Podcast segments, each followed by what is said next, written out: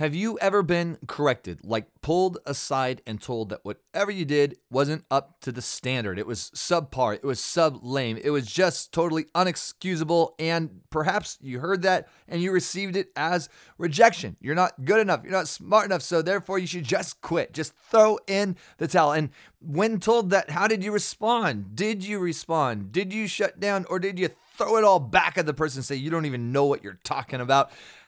How should we handle correction? That's the question, and we're going to answer that question right here, right now on the Supernaturalist Podcast Show.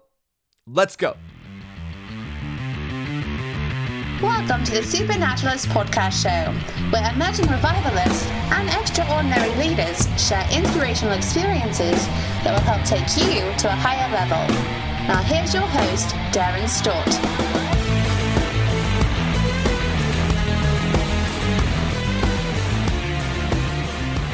Hey, hey,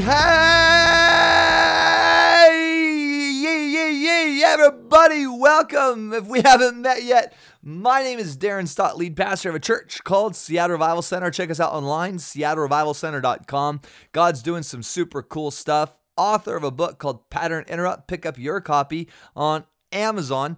Also, check out my free gift to you, all y'all parents, all you people with little humans that we call children. If it's your desire to raise them up in the Lord, to see them do the crazy stuff with Jesus, we're talking miracles, deliverance, dreams, visions, encounters with angels, all that kind of thing.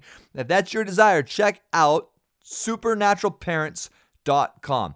There's 12 quick tips to help equip you in the fine art of supernatural parenting. So that's my gift to you. Again, supernaturalparents.com. Today, we're going to be talking about correction, and we're going to be talking about two ways to handle correction. So let's begin. Now, first of all, I became a pastor at the age of 27, which 27 is pretty young. I don't know if I would necessarily recommend that, but that was kind of the way, that's what the Lord had for me.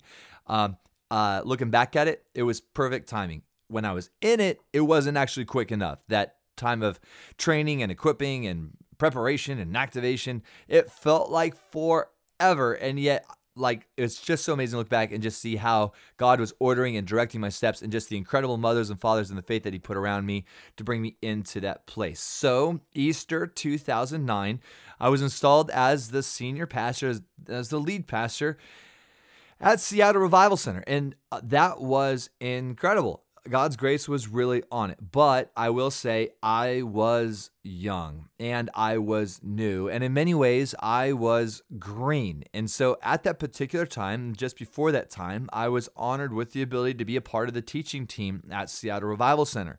I was teaching even before I was formally trained in the fine art of teaching, which means there were a lot of rough sermons that people had to sit through. And I remember receiving correction from people that knew what they were talking about. And that was difficult at times to receive. And so when we dive into this topic of two ways to handle correction, I'm coming to you as a pro, okay?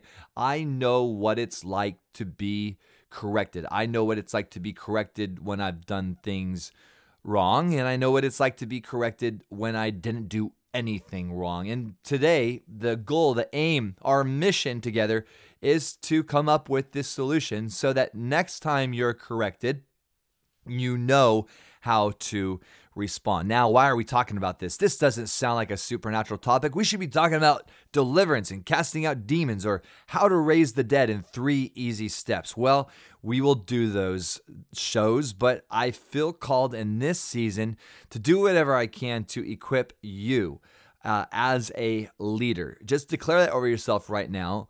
Just whether you believe it or not, just declare, I am a leader. I'm a leader. Good. Because that is the truth, that God is raising you up, and therefore I think that, well, the Lord's been saying, like, Darren, speak to the people as though they are leaders, and begin raising up leaders. And so this is me going after this today, because if you're going to be a leader, then you're going to be corrected. And if you are a leader and you're not being corrected, something's wrong. And that's actually where we're going to be going today. Now, how should you respond when you are being corrected and you deserve it? There was once this time when I was in the workforce, in the marketplace, and I had a job where I was compensated based off of my performance. So as long as I was performing well, I'd be compensated well, okay? And now here's the deal. Like when I was in the marketplace, I did pretty good, okay? And I always met the goals and the requirements. I always met that standard. Because of that, I was given a certain amount of liberty and a certain amount of freedom from my boss. He really liked me. He trusted me. And he didn't require of me a lot of the things that he required of others on the team. And I liked it that way. This one particular day, I got a phone call and I picked up the phone and it was my boss. And he said, "Darren, I just saw your numbers from last week." I said, "Yeah." And he said, "Yeah, what's up? That's not good at all. Like your numbers are horrible. Like Darren, bro, dude, what's up?" And he was absolutely right. It was embarrassing for me to even hear this. And so I responded and I just said, bro, because I'm not going to tell you his name. I didn't probably actually say bro to my boss, but I was like, dude, look, you are right. I am so sorry. That will never happen again. And guess what? It didn't. From that point forward, I made my numbers. I wasn't always the top guy on the team, but I never had those kind of numbers ever again because I valued my freedom, because I valued just the freedom, the liberty that was given to me, and because I valued that relationship with my employer, with my boss who had vested a certain amount of trust into me. I didn't want to betray that trust. And so when corrected, I humbled myself and I basically repented. Now, what do you do when you're corrected and you feel like you actually haven't done anything wrong? I'll give you a more recent example just from being in ministry. I recently did an incredible conference within a particular stream that I don't typically get to minister in. And so because of that, this was a new challenge. Language was going to be a challenge because my typical word choice in ministry would not necessarily translate well to the community where I was going to be doing ministry this particular weekend. Now, one of the things that I love, one of the subjects that I value so much is the subject of sonship. Throughout the weekend, without even realizing it, I was alluding and using the word sonship. And I didn't even realize I was doing this as much as I was until the last message that I brought. It was straight up sonship. It wasn't watered down at all. It was like, you are sons. We are all sons, that no matter your gender, we are sons. Declare that of yourself right now. I am a son. And so for me, it was really straightforward. It brought it right out of the word, right out of Galatians, word for word. Excellent exegesis, excellent hermeneutic. If I could say so myself. And yet, when it was all said and done, I was confronted by one of the leaders on the leadership team because there was a misunderstanding regarding the word sonship. The concern was that there were several women within the congregation, within the audience, that felt like what I was trying to do was put masculinity or a masculine message on women. What I was trying to do is to say that this is really about the dudes, that ministry is really about the dudes, and that in some form or another, because I was only referring to sons, that I was undermining or putting down the females or the women in the house. Now, that wasn't my heart at all, and I explained that to them, and I said, "I'm so sorry." And then I was asked if I would consider apologizing to everybody there. And I don't think they wanted me to apologize. They just wanted me to bring a correction to what I had said and to bring understanding to the female demographic, to let them know that sonship in no way undermines or puts down femininity at all, right? So, did I do anything wrong? Well, we'll get to that in a second. I'll defend myself here in a second. But I felt like, because this was a shared concern in numerous hearts within different gals in the place, I wanted to protect the relationship that I had with this community. And I also wanted to protect the seed that was sown throughout that whole weekend. I didn't want for any sort of revelation or information to be canceled out because of offense. So for me, it wasn't a matter of being right or being wrong. It was a matter of choosing relationship, and that I wanted to do whatever I could to humble myself and to bring understanding so that the enemy would have no opportunity to get in and to subvert what the Lord had established that weekend. I got up with a nice introduction from the pastor, and it wasn't even the pastor that was asking me to do this, but I got up and I just said, everybody, and even though I believe an apology wasn't asked of me, just understanding, just bring understanding, I wanted to do this right. I responded by repenting, and I said, I want to apologize because there was a misunderstanding of the information or revelation of sonship that I brought. I want you to know that I believe in women in ministry. I want you to know that my pastor is a woman, that in no way did I ever want for any women here to feel like they were less than, or that they had to be masculine, or that authority or this opportunity or inheritance is only for men. No way, Jose, that's not the message. So I apologized and I explained, and then I was done. And I believe that in handling it that way, the Lord was able to continue to hover over all that was done, and that spirit of offense was taken out through my humility and through an explanation. And praise the Lord for that. So anyways, after it was all said and done, the pastor of the church and the pastor of theology at the church walked out to my car with me. And the pastor of theology said to me, your understanding and your explanation of the text that you taught was correct. There wasn't anything that you said in your message that was incorrect. This is what he said. Darren, you were right. And yet you apologized, and yet you repented, and yet you did whatever it took to make sure that that message wasn't robbed from people's hearts. And he said, for that, thank you, because that is very, very rare to see that kind of response in a leader. Now, how do we handle correction? How do we handle this? On one hand, correction is sometimes offensive.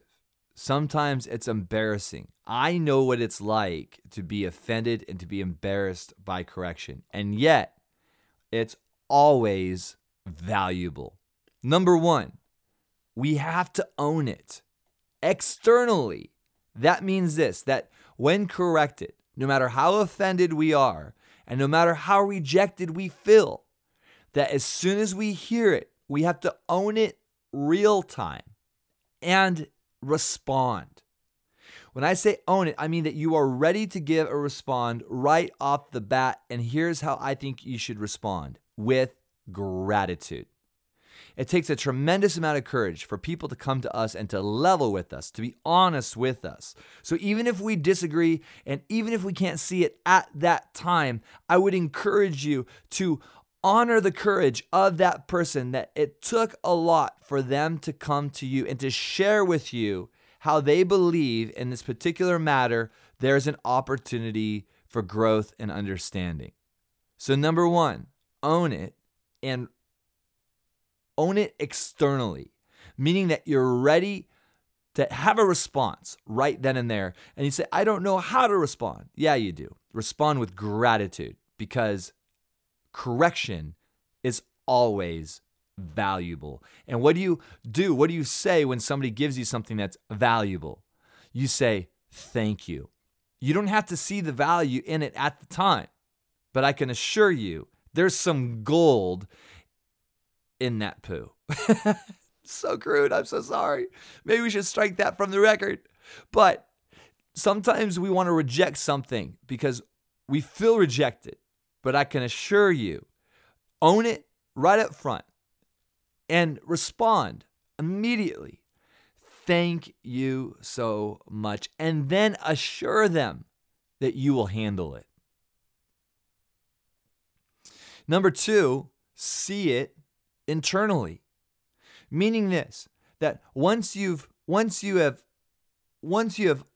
owned it externally and you've responded, you've thanked the person for it, you're assuring them that you've heard them, that you've really heard them, you've asked the questions that you needed to ask. You didn't just let it go in one ear and out the other. You're not just giving them lip service. You're not just smiling and nodding and saying yeah over and over and over and over and over, but you did everything possible to investigate the matter, to really understand where they're coming from, and then you thank them and you assure them that you will handle it. Now leave that situation and go in internally and begin to see it, and to the degree that you can't, invite people that you trust into the process of seeing it and ask people to be honest with you to help you see what somebody else saw, because they might be able to provide the language that you need in order to see it as well. I think oftentimes we can see others pretty truthfully and honestly, but usually we have difficulty seeing ourselves truthfully and honestly. That's both negative and in positive lights. Oftentimes we are the very ones that are so hard on ourselves, and oftentimes we are the last ones to see the areas that need improvement within ourselves. And for this reason, honest communication is so valuable. I think one of the highest forms of honor is honesty. And so it's so important that we don't reject people when they love us enough to tell us the truth, even though it seems like they don't love us at all. Number three, you've got to hear it. Like, really hear it, no matter where it comes from. Because God oftentimes uses donkeys to speak to us. That means that oftentimes God will use the very people that we'd be the most likely to reject to tell us the truth. Sometimes the Lord will purposefully offend us in order to reveal our own hearts to us. I think that's the funny thing, is that I would never encourage you to intentionally offend someone. I just don't think that's not my style, and I don't think that it should be your style. You know, it says in the Proverbs that that an offended brother is like a fortified city, meaning that nothing can get in and nothing can get out. And so if you offend somebody that you're trying to influence, you're shooting yourself in the foot. And yet God has no problem offending us. In fact, he sometimes does it on purpose. Sometimes God will offend us through people. So for that very reason, it's so important that the very person that you'd be the most likely to reject is the person that you listen to when they level with you. Remember, correction is usually offensive, and sometimes we can perceive it as rejection, and yet it is always, always valuable. I learned difficult lessons at 27, 28, 29 years old, as far as, especially when it comes to public speaking and how I was addressing people. Certain sides of the room that I would be attracted to more than other sides of the room, ways that I would use my hands, ways that I would point at people that would feel demeaning. These are all things that I didn't know. These are all things that I was corrected on in the very beginning, all things that I disagreed with initially. There were things that I said that I had to handle, and when I went to people and apologized and tried to make it right, they laughed at me and said, "You didn't offend me at all. You do not need to apologize." And yet I wanted to walk out the process because I knew this was an opportunity for my own growth. This was an opportunity to be forged by the fire. And my question for you right now is, are you being corrected? When was the last time you were actually corrected? When was the last time that somebody came to you and said, "What you did not exactly measure up," or "Here is an opportunity for growth and improvement"? If you're not getting that, you're being robbed, because every leader needs to have somebody that's telling them the truth. Not just somebody, every leader needs to be surrounded by a community of people that are giving advice, that are loving you enough to tell you the truth and to say, "Here is an opportunity for growth and improvement," because the last thing we want is to be surrounded by people who just flatter us. That flattery will lead to disaster. that oftentimes the most hard words that we can receive are the very words that go right to our heart and begin to rework the parts of our heart that we didn't even know were broken or fractured or operating from a place that wasn't healthy. So I would encourage you that if you don't have people around you that are talking to you, that you would find those people. Who are those people? Who are those people that you respect? Have you gone to those people? Go to those people. Say, I respect you. I appreciate what you're walking in. You're walking in areas of freedom and liberty that I'm not. Would you be willing to speak into my life? Would you be willing to ask me difficult questions? And when you see me in operation and you see me and my motivation, would you be willing to challenge me? And to the degree that you invite correction, to that same degree, you will invite a certain level of supernatural acceleration into your leadership and into your efficiency. I so believe that the Lord wants to bring us into a place where we work less and yet more gets accomplished. And the only way that that can happen is if we are growing and if we are learning. And so for this reason, community is so important. And I don't just mean that you're doing life with people day in and day out within your pre-existing geographic location, but that you can even reach out to people that are out of state. You can even reach out to people that are even out of country. You can reach out to people over social media. You can reach out to people that you don't even know and just say, hey, I respect you. I appreciate you. I'm looking for a mentor. I'm looking for some advice. Be specific. Put it out there. Know that not everybody's going to have time for you, but that there could be some God connections, some divine connections, some connections that are ordered of heaven that will bring you into new spheres of influence or will bring you into greater efficiency within the sphere of influence that you're already involved. We need feedback. It's so important. So that's my encouragement to you. How do you handle correction? Own it. Own it externally and respond, thank you, this is so bad, it hurts so good. And see it internally. Take the time to process it. And know that even when there's no truth in it, that you're going to humble yourself and respond exactly the same way. That regardless of how true it is or how untrue it is, that you're always going to say thank you. I'm going to pray into this. I'm going to handle this.